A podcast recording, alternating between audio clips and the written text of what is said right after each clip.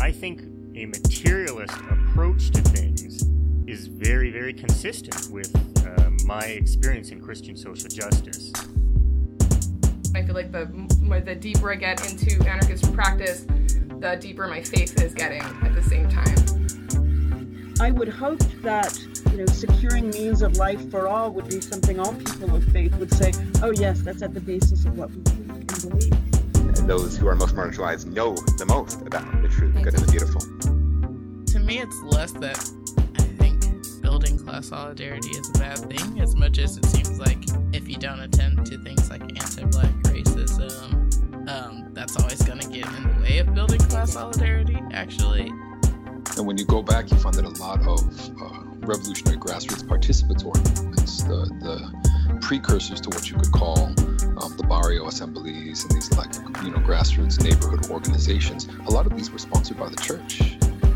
What does it mean to say that the Christian tradition is internally contradictory and there are antagonisms there and you're always uh, being faithful to some aspects and betraying other aspects? Welcome to the Magnificast, a podcast about Christianity and leftist politics. I'm your co-host Dean Dettloff, and I'm your other co-host Matt Bernico. Matt, buckle up your Laudato seatbelt because uh, Laudate damn Daniel, the Pope is back at it again, talking about the environment, climate change, giving us a whole new set of opportunities for puns, and I hope uh, you're ready for it. I'm not ready for it, but but here we are, just the same. Uh, that's right, folks. Last week, we refreshed our memories a bit about the Pope's climate encyclical Laudato Si and the way it was connected with things like degrowth and dependency theory and all the things we like to talk about on this podcast. But this week, we have some big breaking Pope news. Get out your klaxons, your alarms, your sirens, your megaphones. The Vatican released uh, Pope Francis's most recent apostolic exhortation, which is called Laudate Deum, which means praise God and we're going to talk a little bit through it. It's not as long as Laudato Si, but it's already having a pretty big impact, I think, um, and lots of interesting things to say about it. Last time we pulled out some of Pope Francis's thoughts um, just around the economy and kind of maybe playing up some pieces of the document that have not been as prominent in, uh, I don't know, in the way that people deal with it and talk about it and take it up. And in Laudato Deum or Laudate Deum, he picks up a lot of those themes, so we can pull those out. And also, he's more crabby about it, uh, which makes sense because Laudato Si came out eight years ago, and things have only gotten hotter and worse since then. Uh, so you're getting a, a crabby pope this time around, and I'm I'm here for the vibe. So in this episode, we're going to talk about Laudate Deum, and we're going to see what's changed and stayed the same in those last eight years. It's a good vibe. Um, the Pope is cranky. I'm cranky. We're all cranky here, and I think it's warranted in this in this uh, example. Uh, before we go any further, Dean, so our called shots last time were that he would talk about degrowth and Funko Pops, and uh, what were yours again? Uh, that he was going to talk about peace and development. yeah, yeah, peace. Um, what else did I say? Even I thought he was going to say something about yeah, peace and war, um, how climate change affects the poor and uh, I can't even remember what the third one was. But um, yeah, Matt, what's the score- scoreboard looking like anyway? Not great. well, for me, I mean, he didn't. Okay, hang on. So he didn't say the word degrowth, which is what I was, which was that's what I mm-hmm. wanted. Mm-hmm. But he got pretty close. Um, especially at the very end of the exhortation, he does say a big mean thing about the United States, which I really do appreciate, and that's great. So that's good. He didn't say anything about Funko Pops, but again, the United States thing is kind of rolling it all into one. So I'm going to count that as one point for myself. Um, you look, let's see, Dean, you got pretty close though. Um, he did say something about climate change affecting the poor more. Um, so that's like uh, that's a uh, that's at least one point for you. I don't know if the scoring system is here. He didn't really have a, anything to say about war though. Um, so I think we're at one. We're we're tied at one one.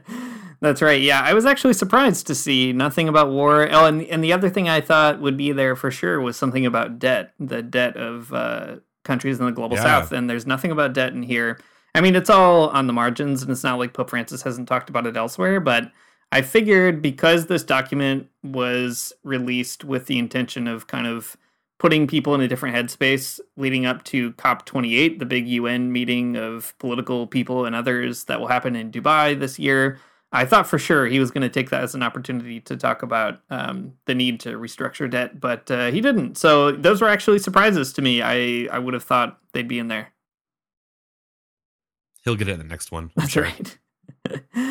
yeah, that's right. It was also uh, He'll do he'll do Laudato three. That's right. Uh, Laudato Threum. Um, he uh, he also has been really stacking the the Catholic media, so it's not like people haven't been busy with things to talk about. The one thing we're not talking about on this episode is the other piece of Pope news, which is the Synod on Synodality started um, on October fourth as well, the same day Laudato Deum was uh, released. That's the feast of Saint Francis.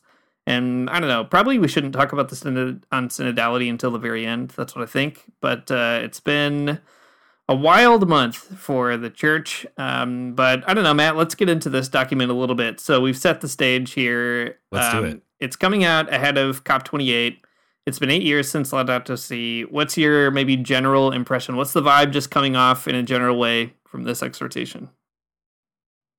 Yeah. Well, in the notes, Dean, you did write exactly how you you wrote exactly what my vibe is, or you wrote exactly what the vibe I'm sensing is, and that is climate change is real, you bozos. That's exactly the vibe of this whole thing.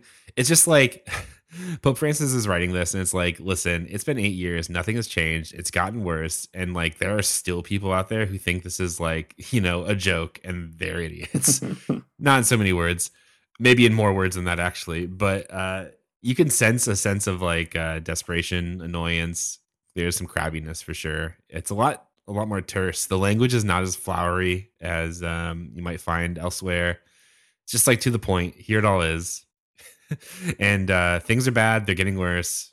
Um, and then he wants to know whose fault is it? Uh, and it's not the poor's fault. That's for sure. Yeah, exactly. I do think that that is the general vibe of the the exhortation. Um, being crabby, climate change is really you bozos. Uh, there is a moment where he basically almost says that. He says something like, uh, "It might seem strange for me to be talking about this, uh, which is so plainly obvious for everyone, but nevertheless, some people don't believe it." Yeah. Like, there's some pretty uh, impatient words, um, and rightly so. Uh, Pope Francis is trying to take stock of a pretty alarming climate situation. I think too, Laudato Si did have some strong words. You know, most famously, Pope Francis said that our world is is becoming a uh, it's beginning to look like an immense pile of filth, and had some other choice words. But uh, nothing like what you get in Laudate Deum, where there's a real kind of reckoning, I guess, with uh, with the actual damage that we're causing. not only is climate change real, you bozos, but also there's a few points in there where he even says, you know, something that's kind of like um, the the time for like like mourning or or recognizing how bad things is uh, without action is over. It's Mhm. kind of this this uh, there's a feeling throughout this where like you know some people do know very well how bad climate change is and how much it's hurting you know people creation and so on but they haven't done anything about it yet and Mhm. now it's time to it's just like this real sense of like come on Yeah, yeah. come on also, that's, my, uh, that's my favorite part is where he says that That's right, and he does say it. You know, being in the Vatican with an Italian accent, so it really works.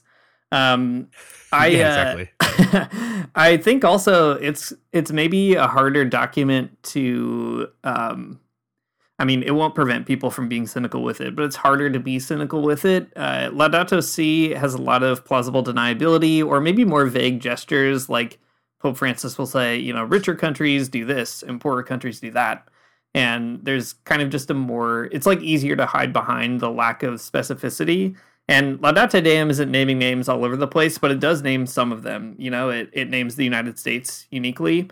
And i haven't looked i'm going to look right now um, and see if there's been any commentary from somebody like biden or john kerry. There wasn't immediately which i thought was pretty interesting. Um, i'm googling it as we speak. And uh, yeah let's see Oh man, I googled it, and just two hours ago there was a, uh, a pretty interesting, oh breaking news. Yeah, that's right, uh, article published say, with the headline "Secretary of State not consulted on new papal document." Um, the Vatican Secretary of State, oh that is, man i wonder. Yeah, and uh, in it, it also says uh, John Kerry, the special U.S. envoy for climate change, had taken an interest in the papal document and offered suggestions in conversations with Vatican diplomats, but the Secretary of State did not have a chance to relay those suggestions before the papal document was completed. Uh, so I do love the John Kerry snub. Um, good work, Pope Francis. Yeah. Uh, that's very interesting. Well, good for good for the Vatican. Whether or not that was planned, I don't know. Yeah, Probably not. but I guess But, uh, like all that to wasn't say, John Kerry. He doesn't know. he doesn't know. All that to say, you know, John Kerry has often um, praised uh, to see. I mean, he is a practicing Catholic, and so is Joe Biden, and they'll talk about it as being a great encyclical and a good moral voice, and so on and so forth. But I do think it's like maybe harder for John Kerry to quote Laudate Deum. I mean, probably not. I don't know. Some of these people don't seem to have a lot of trouble sleeping at night when they live their lives in, Yeah. in bold contradiction. But uh, it just seems to me like Laudate Laudate Deum is giving a little less wiggle room. the exhortation starts off um, investigating the question that uh, uh, you know who's causing climate change. It's humans for sure, but whose fault is it specifically? And Pope Francis writes that it's not the poor's fault, and he says, in an attempt to simplify reality, there are those who would place responsibility on the poor since they have many children, and even attempt to resolve the problem by mutilating women in less developed countries. As usual, it would seem that everything is the fault of the poor, Yet the reality is that, that a low, richer percentage of the planet contaminates more than the poorest 50% of the total world population, and that per capita emissions of the richer countries are much greater than those of the poorer ones. How can we forget that Africa, home to more than half of the world's poorest people, is responsible for a minimal portion of its historic emissions? All right, so you get it right here. Um, who's responsible? It's not the poor, it's not half of the world's poorest people who live in Africa it's the people who pollute the most, and um, you can take a quick guess to who that is. It's the United States. Um, of course, if you ask people like John Kerry in the United States or other other officials, I guess they'll tell you it's India's fault. They'll tell you it's China's fault, but really it's the United States. Um, the ways that people produce and consume there is out of control, um, and uh, you can go look up the the data on this particular fact. Um, Jason Hickel has written about this really specifically, and so have a lot of other people um, in the climate area. We've talked about it in previous episodes, and I even wrote a Sojourners article about this. So go look it all up. Um, the facts are out there. Do your own research. um, it's people in the United States. It's their fault. don't don't believe the hype. Don't believe John Kerry. Yeah, exactly. I, I don't know why John Kerry has become like the villain of this podcast in the last couple of weeks, but um, he is. It's and it's his Yeah. own fault. He has no one to blame but himself. Uh, and I mean, like we said last week in the Laudato Si piece, um, there's that kind of famous scene of John Kerry chastising people in Africa for you know not greening their economy, even though, as Pope Francis says right here, Africa is not you know to blame for kicking out all these historic uh, emissions. Um, so I think that's obviously the big piece, right? Pope Francis thinks that humans are causing climate change. He goes out of his way to spend a lot of time talking about that. Uh, but not all humans have maybe an equal share or equal role in that responsibility. And he goes on to also talk about the consequences of that situation in ways that I think are pretty helpful. Uh, he says, some effects of the climate crisis are already irreversible, at least for several hundred years, such as the increase in the global temperature of the oceans, their acidification, and the decrease of oxygen. Ocean waters have a thermal inertia, and centuries are needed to normalize their temperature and salinity, which affects the survival of many species. This is one of the many signs that the other creatures of this world have stopped being our companions along the way and have become instead our victims. We are now unable to halt the enormous damage we have caused. We barely have time to prevent even more tragic damage. Uh, I think this is a pretty troubling passage for a lot of reasons, but the two things that really stuck out to me were, first of all, Francis's acceptance of the gravity of the situation. Uh, you know, you hear all kinds of people who will be like, "Yeah, climate change, like it's bad, but if we just kind of figure out, you know, the right solution now, like we can kind of prevent um, all the all the bad stuff from happening." And Pope Francis Yeah. is like, "The bad stuff is going to happen. what we have to do now is like prevent worse things from happening." And I think that is very helpful to see him say that. And the other thing is, like, I couldn't help but notice in Laudato Si and even on the Feast of St. Francis, you know, there's so much emphasis on Francis's kind of sibling relationship with the world, right? That the, the creatures are supposed to be our companions, our brothers and sisters. And what Pope Francis does in Laudate Deum is to present kind of like an anti St. Francis vision. Like, that's what climate change is doing. Instead of having these uh, other creatures as our siblings, they've become instead our victims, which I think is a pretty challenging word and kind of suggests a spirituality of climate change that I think is pretty compelling. there's about 13 other things I'd like to say about that particular point, but we'll save it for the book. Um, maybe you guys don't know. Dean and I are we're uh, we're writing this book about St. Francis and degrowth and all kinds of other things, and uh, some ideas about this is are especially pertinent to that that conversation. But we'll talk about it off the air to protect our intellectual property.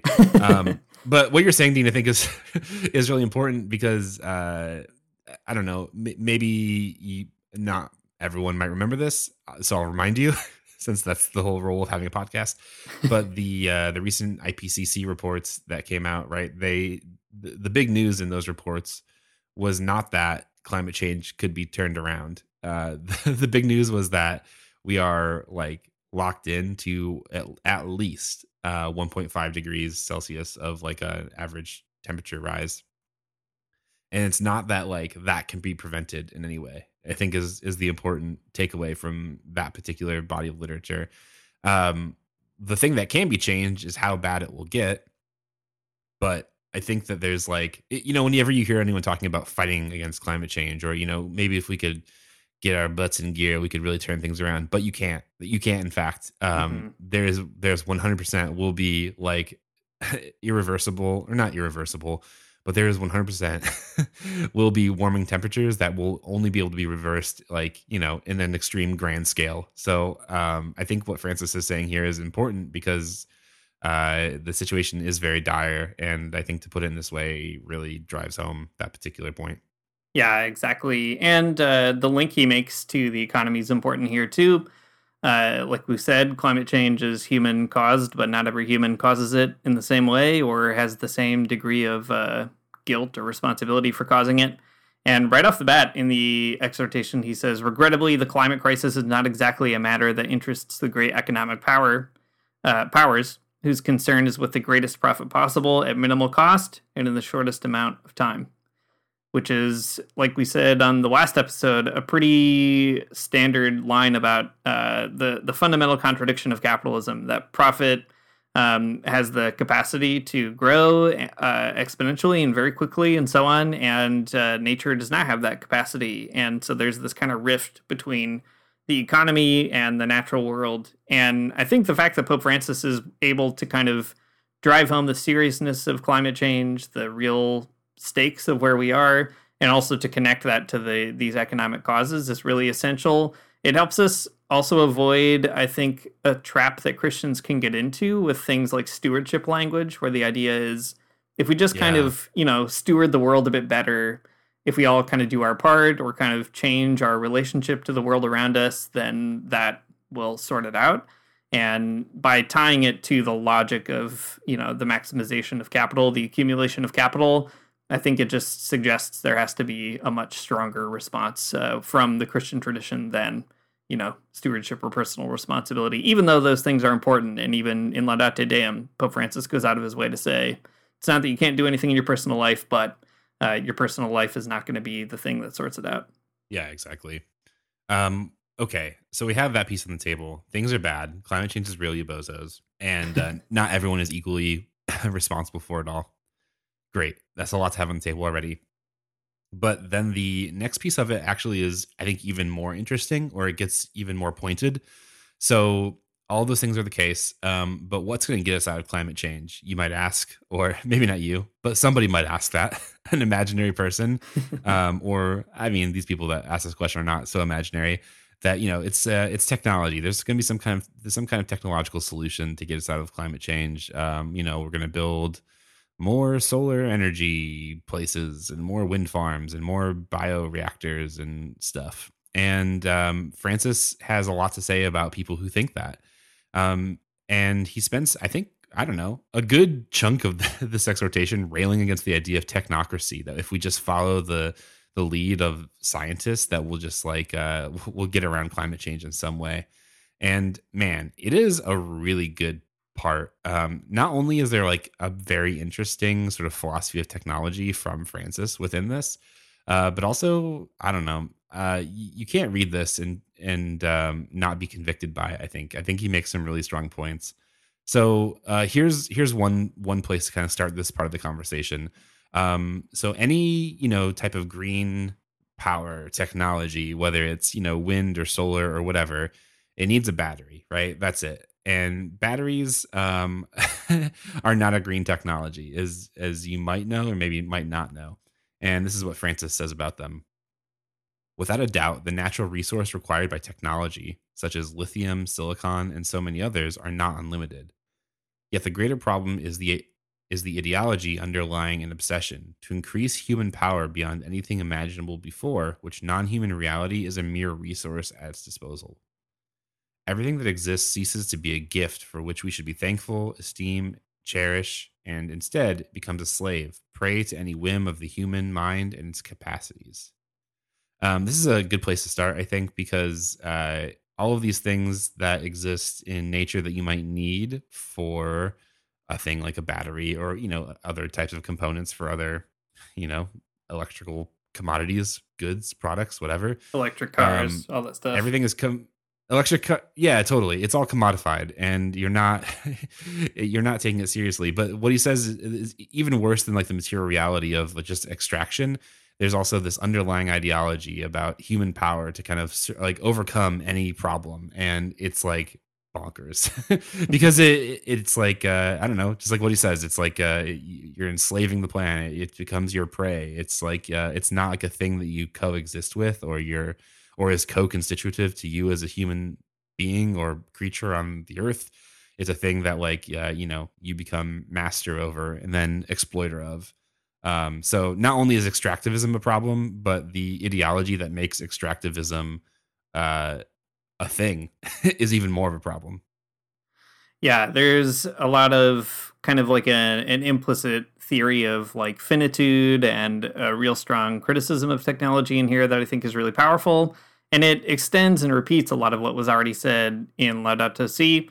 Uh, things that I think people forgot are in Laudato Si are especially a pretty strong critique of things like green growth rhetoric and the idea that technology will save us or that if humans just kind of put their heads together, they can start it out. You know, I always think of like, I feel like it's maybe every three months I see a new article about how Bill Gates wants to like blot out the sun with some bizarre cloud machine or something. And, uh, yeah. you know, when you hear stuff like that, it like, listen, I'm not a Luddite. Like, I don't like Ellul. I think, you know, some technology is good. I like recording this podcast. I like sending it to people on their phones. I think we should be critical about it, but also you got to use it. But uh, at the same time, there is definitely a kind of alienation from nature that technology does sort of uh, foster in us, or, you know, if those terms are philosophically not good to somebody, uh, technology does kind of send people in our own in, in its own directions in ways that we don't always foresee.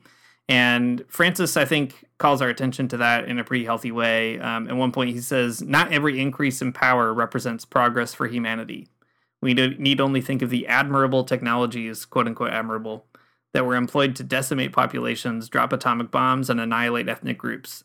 There were historical moments where our admiration at progress blinded us to the horror of its consequences.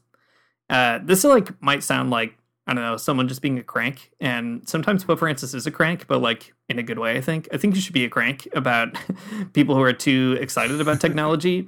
um, it's a pretty common trope. I mean, anything you ever read in media theory, like the first thing you're going to learn is that all the stuff you like in your life is probably like not that far descended from somebody trying to kill somebody else. you know, like uh, like we talked about a long time ago on this podcast. Uh, Paul Virilio, for instance, has these really interesting links between um, the uh, the mechanism used to fire bullets at a rapid pace in a machine gun, and the mechanism used in a uh, a projector or a, a film uh, a film projector to kind of show you movies, right? So there's these kind of like weird ways that technologies i don't know like they get civilianized but they also carry these violent capacities and and in the other direction too right you uh you can invent something innocuous and then it goes on to become a pretty violent uh, weapon or apparatus for violence um, and I think there's something important about saying that in the context of the climate crisis. You know, like uh, when Bill Gates is talking about like blotting out the sun, I don't know, like maybe that's something people should do, maybe not, but I just like don't trust Bill Gates to have the moral capacity to figure it out, you know? And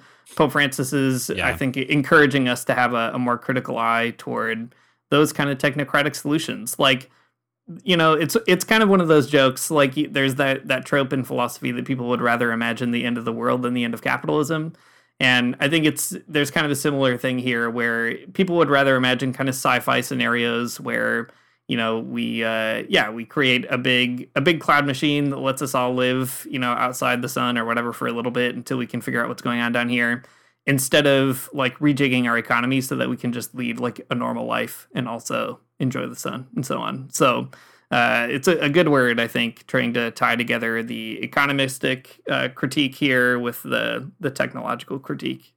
Yeah, for sure. I mean, the things, the stuff about Bill Gates is like only half a joke too, um, because he has he has investigated things like that, like uh, geoengineering yeah. stuff, but also even, I mean, even more like seriously, you know, Bill Gates is like 110% behind nuclear energy and yeah. has all kinds of like investments and um, plans and stuff for for uh, keeping keeping his servers running. Mm-hmm. Right, this guy who's who's built his entire life around um, Microsoft computers, which is you know has got to be the most depressing thing to really think about.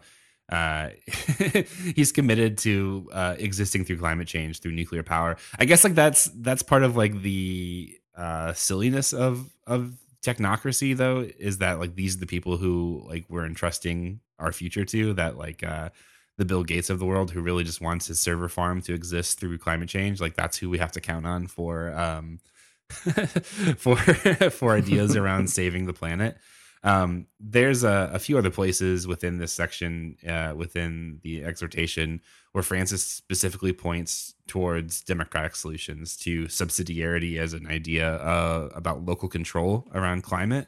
And uh, I think that can't really be overlooked. Mm-hmm. That, um, you know, capitalism is the problem for sure. The particular spiritual malady that's at the bottom of like these ideologies is is important, but also Francis sees um, technocracy as bad uh, and democracy is good. So take that, Dreadcats. Sorry.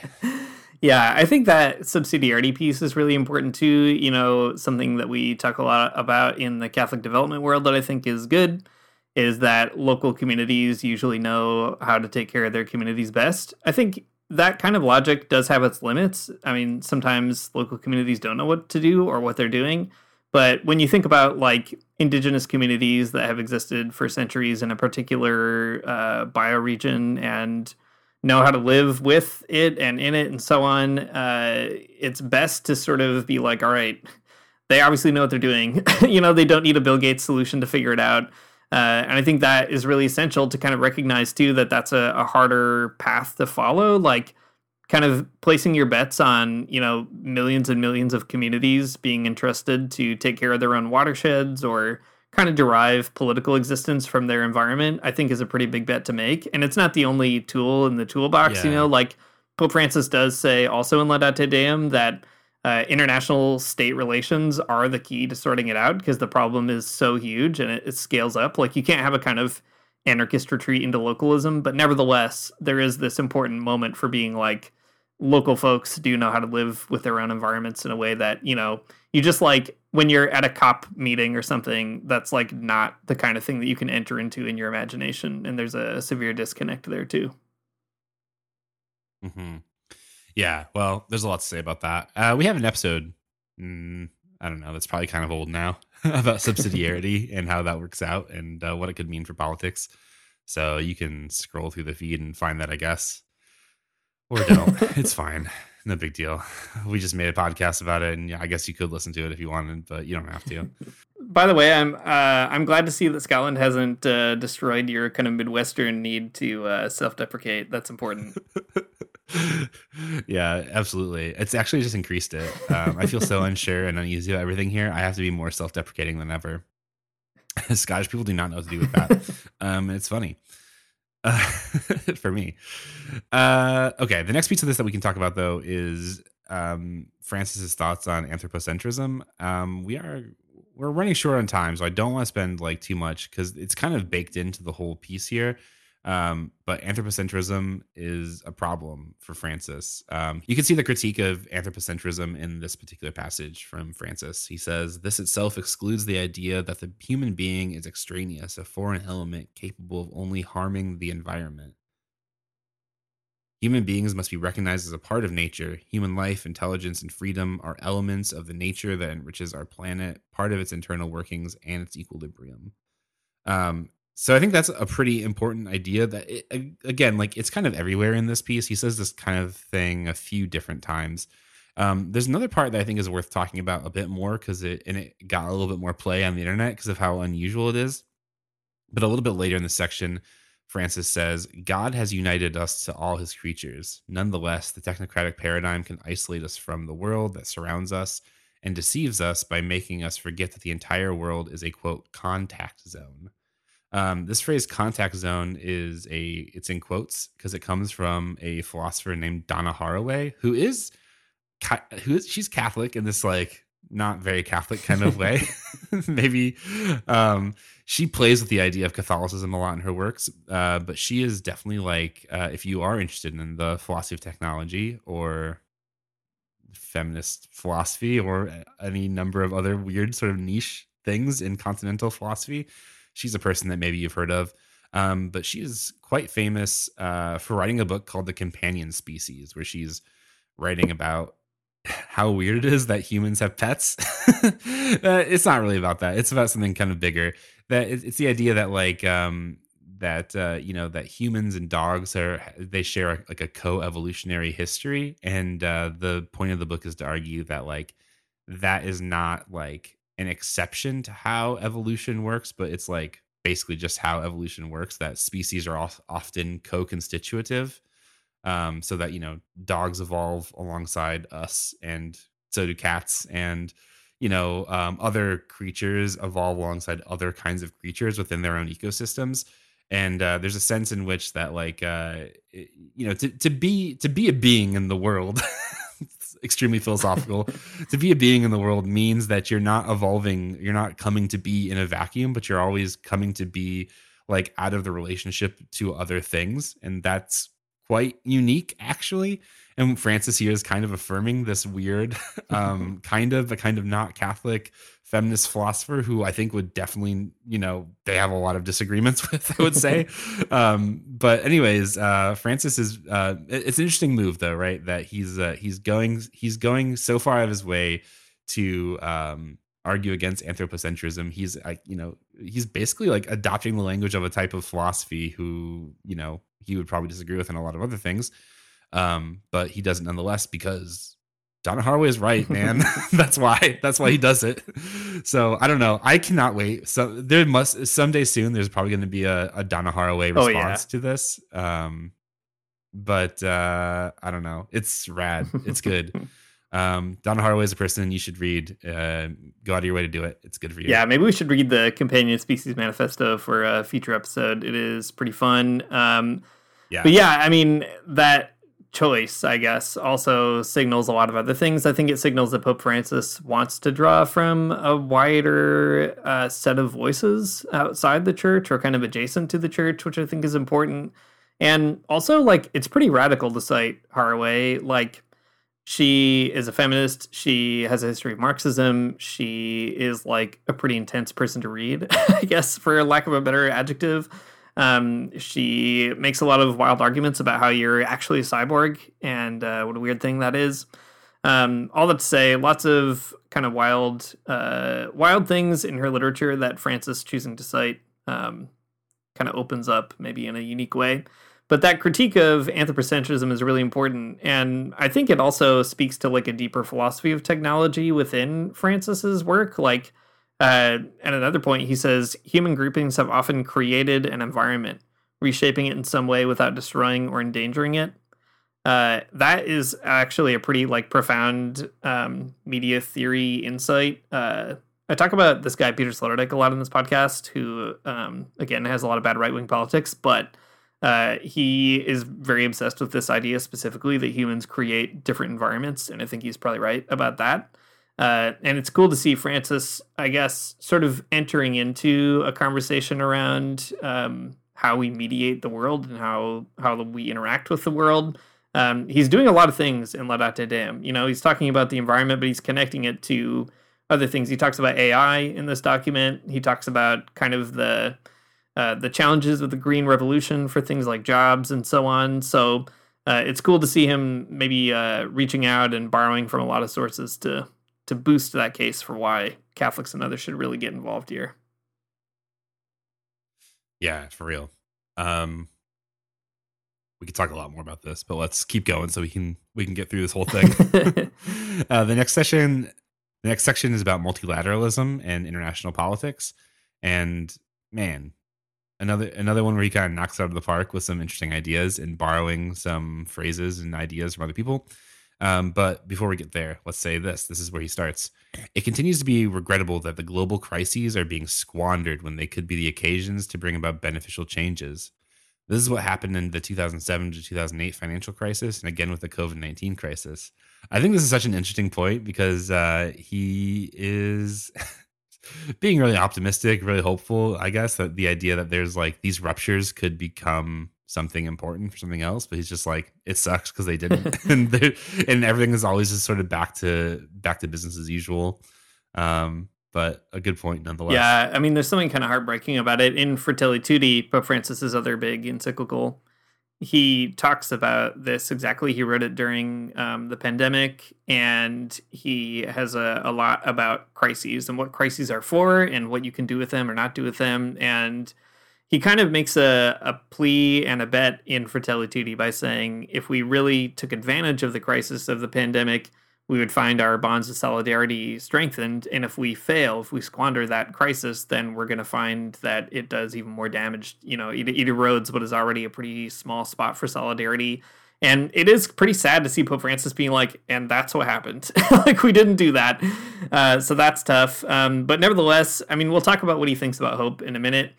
Uh, the key, though, is that the fact that state actors, especially, haven't dealt with crises in an important way doesn't stop him from imagining what they ought to do and making some recommendations that I think are pretty, I don't know, sensical. Um, he says, for example, uh, there's kind of a lot of failure in the document that he um, records, like you know the the COP conferences at the UN have failed to address climate change. State actors have kind of reneged on their commitments, and they're uh, even when they do something good, they tend to kind of half-ass it, you know, and that's not so good.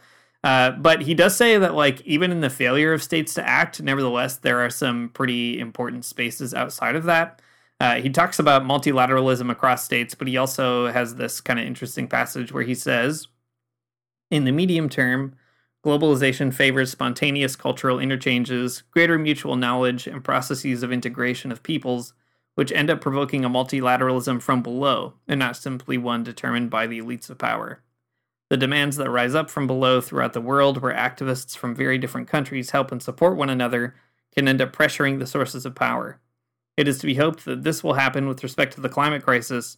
For this reason, I reiterate that unless citizens control political power, national, regional, and regional and municipal, it will not be possible to control damage to the environment. Uh, I think that is pretty great and like a call for a legitimate people's government. I think we have to be honest about that. Mm-hmm. Uh, and the fact that it's a sort of call that's made with reference to international solidarity is really important and impressive because, you know, the easy thing would be like, okay, the Pope, he's a big player in a big institution. And it would be easy to just say, okay, as that big player, he's going to make an appeal to other big players and other big institutions, and they'll kind of all sort it out at the top. And instead, what you get in this document is like, listen, those big players have failed, and like they're going to meet again, and probably they'll fail again there too. And what you need to do in in light of that failure is make connections outside the top. Like we're not going to get saved by the uh, the elected officials or unelected representatives of power bodies, and we kind of have to figure out a way to make those structures accountable to actual people, to citizen control. I think that is like, I don't know, if there's anything that comes out of Laudate Deum, I just really hope that that's a passage that people can keep boosting and amplifying. Those are the kinds of things that Pope Francis says that get kind of lost in other stuff in documents that he writes. I guess because it's like harder to operationalize and more politically radical, but for that reason, all the more important to insist that like it's there. the Pope was calling for people's government. You gotta find a way to to action actionalize that call. I don't know if that's a word, but I'm using it. You gotta actionalize it. I've been learning a lot of French, and they have a lot of words like this, so that's uh that's what we've got to do. yeah, I mean, I think I would I would go along with actionalizing it. That sounds okay to me. Um, that yeah, you're right though. Anyways, uh, the people's government from the Pope. It's from his mouth. You can't you can't argue with it. It's in there at least, and uh, it is very interesting. but it will probably be one of the the forgotten the forgotten sayings of Pope Francis later on. um, though, uh, okay, so we've got uh, we've got the people's government. We've got Donna Haraway in the mix, uh, and this next part I was actually kind of floored to read, uh, given the relationship of Catholicism and the Vatican to postmodernism. Um, but here we go. He says postmodern culture has generated a new sensitivity towards the more vulnerable and less powerful, that is, the woke culture. this is connected with my insistence in the encyclical letter Fratelli Tutti on, on the primacy of the human person and the, and the defense of his or her dignity beyond every circumstance. It's another way of encouraging multilateralism for the sake of resolving the real problems of humanity, securing before all else respect for the dignity of persons in such a way that ethics will prevail over local or contingent interests. Um, I don't know the uh, the reference to postmodernism making uh, making a new sensitivity towards uh, the more vulnerable is such an interesting claim, and it seems true in some ways at least but anyways um, the larger point about encouraging multilateralism here uh, along those lines is is also a pretty interesting thing. I don't know it's hard hard to imagine i think a pope besides francis saying this stuff like before now. It's just like uh, it's all it's all a particular experience that we're, we're having together and it, it seems like nothing like this has ever quite happened before Yeah, well, I think I've said this on the pod before, but the way I read the last three popes, you get John Paul II, he's the Husserl Pope, the phenomenology Pope. Uh, pope Benedict, he's the Habermas Pope, pretty nervous about postmodernism in general. And by the time you get to Francis, you get the Levinas Pope, the guy who's really concerned about the other. There and uh, I think we finally did it. We finally got there. Um, scared of what will happen. oh man what yeah extremely afraid of the next pope uh, but uh, yeah, I mean, it's it's interesting too, though, that like one thing that Francis says that maybe is out of step with postmodernism in a good way is that there is still a kind of um, role for institutions to play, and there's a role for politics to play. Uh, and in fact, he says it's not a matter of replacing politics, but of recognizing that the emerging forces are becoming increasingly relevant and are in fact capable of obtaining important results in the resolution of concrete problems, as some of them demonstrated during the pandemic. The very fact that answers to problems can come from any country, however little, ends up presenting multilateralism as an inevitable process. I think that is pretty interesting, right? That, like, yeah, you should have a sensitivity to the other. We should be kind of building up civil society organizations and so on. But that's not like in the absence of politics. And in fact, it should it should, suggest a, Right. a better politics, which is something postmoderns are always notoriously kind of nervous about. So cool to see him, you know, yeah moving past that limitation at least. yeah man now that you said that he's the levinas pope that's all making a lot more sense to me i feel like that's extremely right there's got to be a there's a phd dissertation out there i'm sure that is exactly this point Yeah. but uh, i think it's a strong case um, so lots of great critique, but he does kind of end the letter on some specific notes that I think are really instructive as well.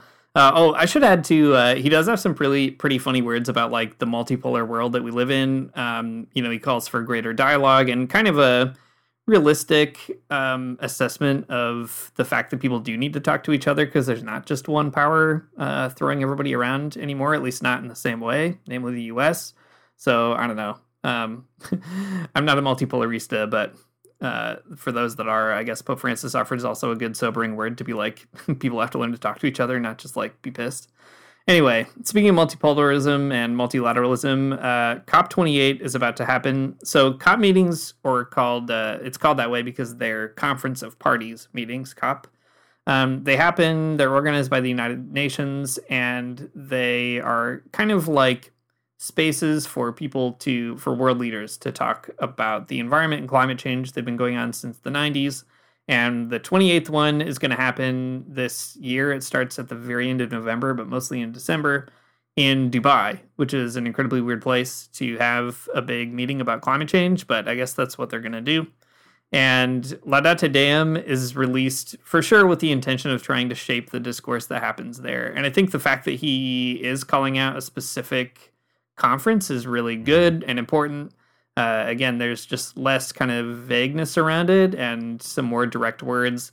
Um, I mean, he's spoken out kind of in different ways at other cops. He had a pretty strong uh, address actually at the cop that happened in Glasgow um, several years ago.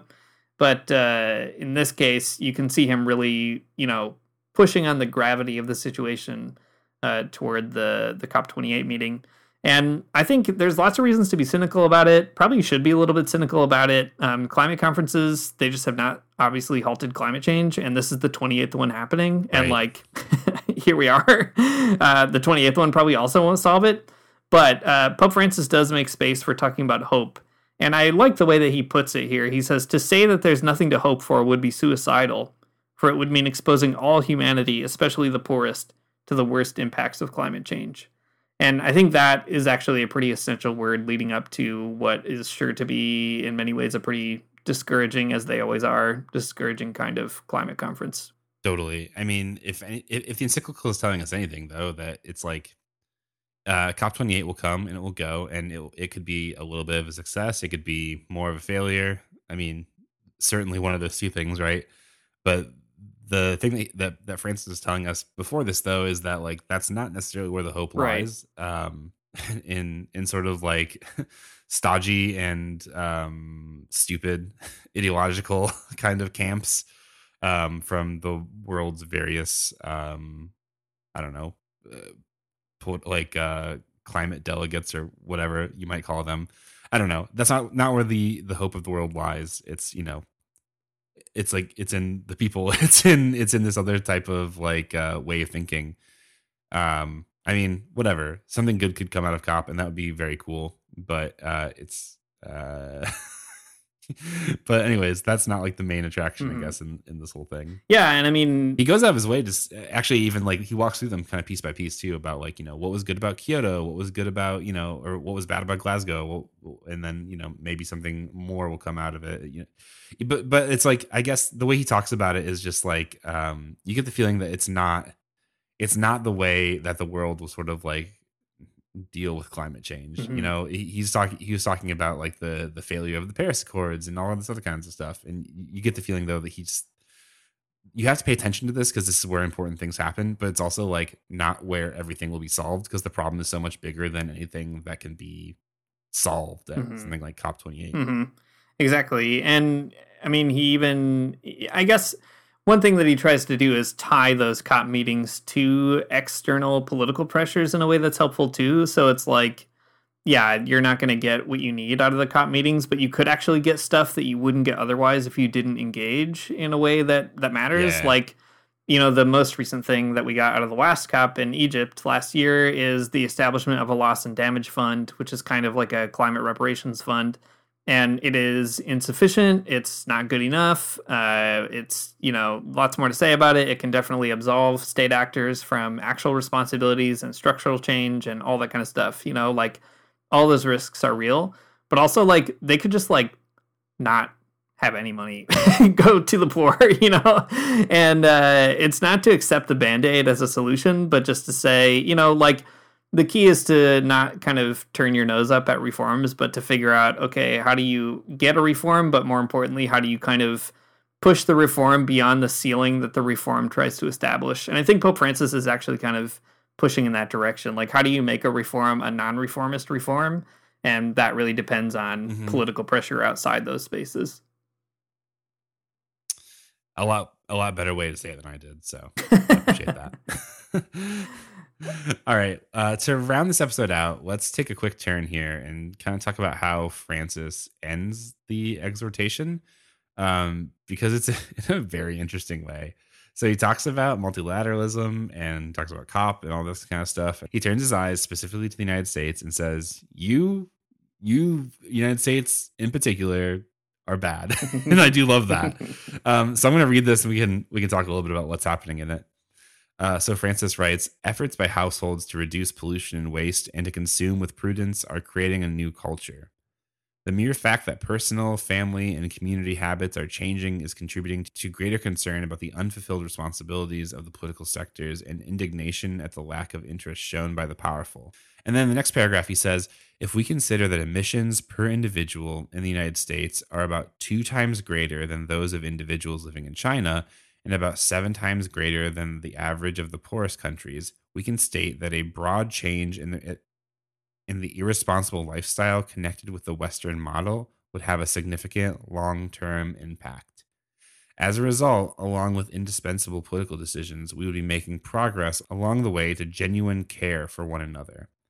Okay, this is important, I think, for a few different reasons. Specifically, because, I mean, the United States is bad, but the thing that he's drawing out here is really important for people in the West, for Catholics in the West to read this, for anyone in the West to read this that uh you know reusing recycling it's all great. Re- oh sorry reducing too. We gotta get that, gotta get that one in there. Reducing reusing recycling.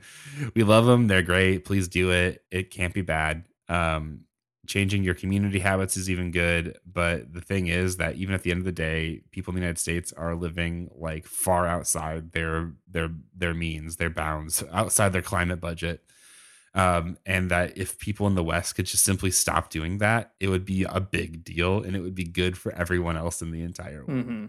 And so, first of all, this is great because this is the this is the degrowth pope mo- mo- this is the degrowth pope moment, um, and we're finally getting it. And uh, this is where I'm claiming my one point on the scoreboard. Um, degrowth means uh, not a reduction in consumption and production for everybody, but a reduction in consumption uh, for the people who are producing and consuming the most, and then reorienting the rest of the world um, in you know along those lines. All that to say, I think this is interesting that he does specifically. He like you know you can um, you can say things about the poor, you can say things about you know the wealthy and the economic system, in these abstracts.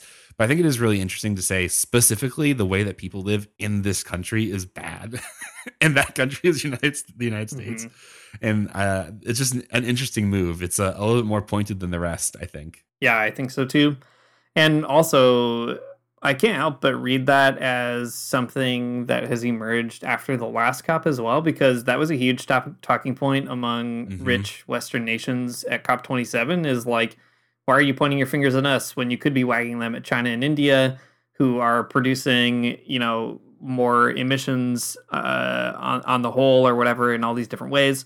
And it was like, insane because all, all, these activists and scholars went out of their way to point out both this point that per capita emissions in the US are actually astronomically higher than in even those countries, uh, not to mention poorer countries, uh, but also the uh, the emissions cost per capita is even higher than we record in the US if you consider the fact that much of the emissions in China and India are happening because they're fulfilling consumer demands that are made in the United States. You know, if there weren't those demands, there wouldn't be the production. And I think that's uh, interesting to see too that Pope Francis is kind of paying attention, it seems like to me, to the rhetoric that Western and wealthy countries are using to sort of pass the buck or absolve themselves or find somebody else to, you know, to make climate change their problem as a way of ignoring their own role to play. And like, I get it. Like, reducing your consumption is hard to do. Um, and honestly, probably most people listening to this podcast probably already don't consume a lot comparatively, right? Like uh, that is, I, I, would just assume the case. Uh, we're really talking about like an appetite for consumption that um, the U.S. foists, uh, foists onto, um, especially people with means. But also exports all the way around the world and just tries to kind of create a culture of accumulation. And I think it's like important for Pope Francis to be paying attention to how, again, just how those countries are trying to like ignore their their big role to play in the climate crisis. Yeah, totally. And it's not necessarily to demonize any one person. I mean, it could be. Um, but like, I mean, John I mean. I guess what what I'm like John it's John Kerry's fault specifically, I guess, is, is what I like to say. But also the other point is that like it is a it is a culture of consumption in the United States. So so much that like if you live in the United States, it's kind of like unavoidable. It's not like, you know, you could live outside that particular mm-hmm. way. I mean, you could you could try. There's like, you know, a particular like lifestyle that maybe you could cultivate over time and with your community where maybe you could escape the orbit of some of that like those bad consumptive habits, and that would be really cool and a worthwhile project. Don't let me tell you otherwise. But in a lot of ways, I mean, you're like inculcated with it, whether you like it or not, because um, you live in a city where you have to drive necessarily so, right? Or you have to Mhm. go shop at at Walmart or whatever. There are all kinds of ways that we're um, we're brought into the system of production and consumption against our will, and there's nothing you can really do about it besides the Pope's people's government. But, you know, it's it's a bad system, the United States. I got to tell you, um, but it's not like it's not like every individual in the United States is at fault for it. Mhm. But we do we all do participate in it one way or the other. So Mhm. it's like you know the the problem is multifaceted. Uh, and also the response, the way that who exactly is responsible is also distributed in a different way than you might think. Right. Yeah, exactly. Well, we're reaching the end here, Matt. Uh, Laudate Deum. What do you think? Um, on on a scale of one to five, knowing all the other exhortations that you've read and loved, uh, where does this one rank? How do you feel about it? What's your your final parting thoughts about this exhortation? I like this one a lot. Um, Laudato Si is cool. Don't get me wrong. Fratelli Tutti, it's good. Um, but Laudate Deum is just like it's so it's very pointed. It's very crabby. It's like uh to me, it's like the most real thing that the Pope has written. Um, and by real I mean like most like human thing that he's written. It's not like overly theological, even though it makes some really profound points. It's just like there's a big problem, and we should really confront that problem in a serious way. And people who don't are bad, and, and that's kind of the the moral of the story. I don't know. It, it's not uh, it's not over overly theologized. It's not uh, it's not over the top in any way. It's just extremely like this is how it is, and I'm the Pope, and I'm going to tell you about it. And I think that's great. So so far, this is on the top of my shelf. I can't wait for Verso to publish this one as a great like uh, chapter two in the Laudato book. Uh, what do you think, Dean? I agree. I think people expected, and I expected, that the document would be a lot longer, would have a lot of other things in it. And I think that even there might have been a sense of some disappointment, or that's kind of what I sensed in some of the discourse, that it wasn't as long as some other exhortations even have been. I mean, exhortations are usually not extremely long, but they can be a lot longer than this. But the more I've thought about it and the more I've read it, the more I feel like actually the brevity of it is great. It kind of helps to punctuate the issues, it puts things in pretty stark perspective.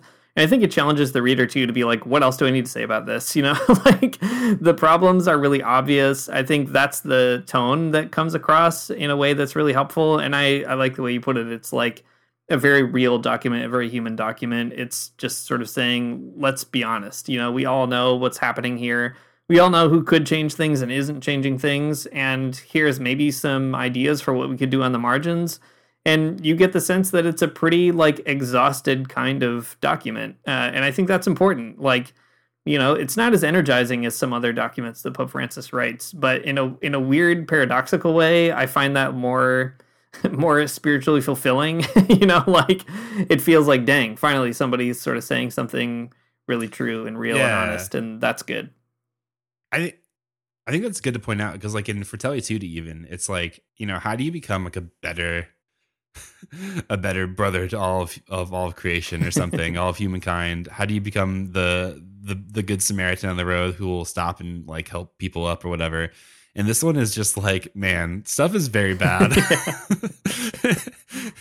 And have you considered a people's government Thanks for listening to the Magnificast. If you like what you heard and you want to support what we do, you can find us on Patreon at patreon.com slash the Magnificast. Um, there's not nothing else to say, I don't think. Uh, our music is by Amari Armstrong. The outro is by The Illogical Spoon, and we'll see you next week. I don't wanna get up for church in the morning, church in the morning, souls alive. Heaven come to earth and there won't be no church. We'll meet down by the riverside. There we'll swim with all creation. Never get tired, never bored. Don't worry, someday there'll be no dam between us and our Lord.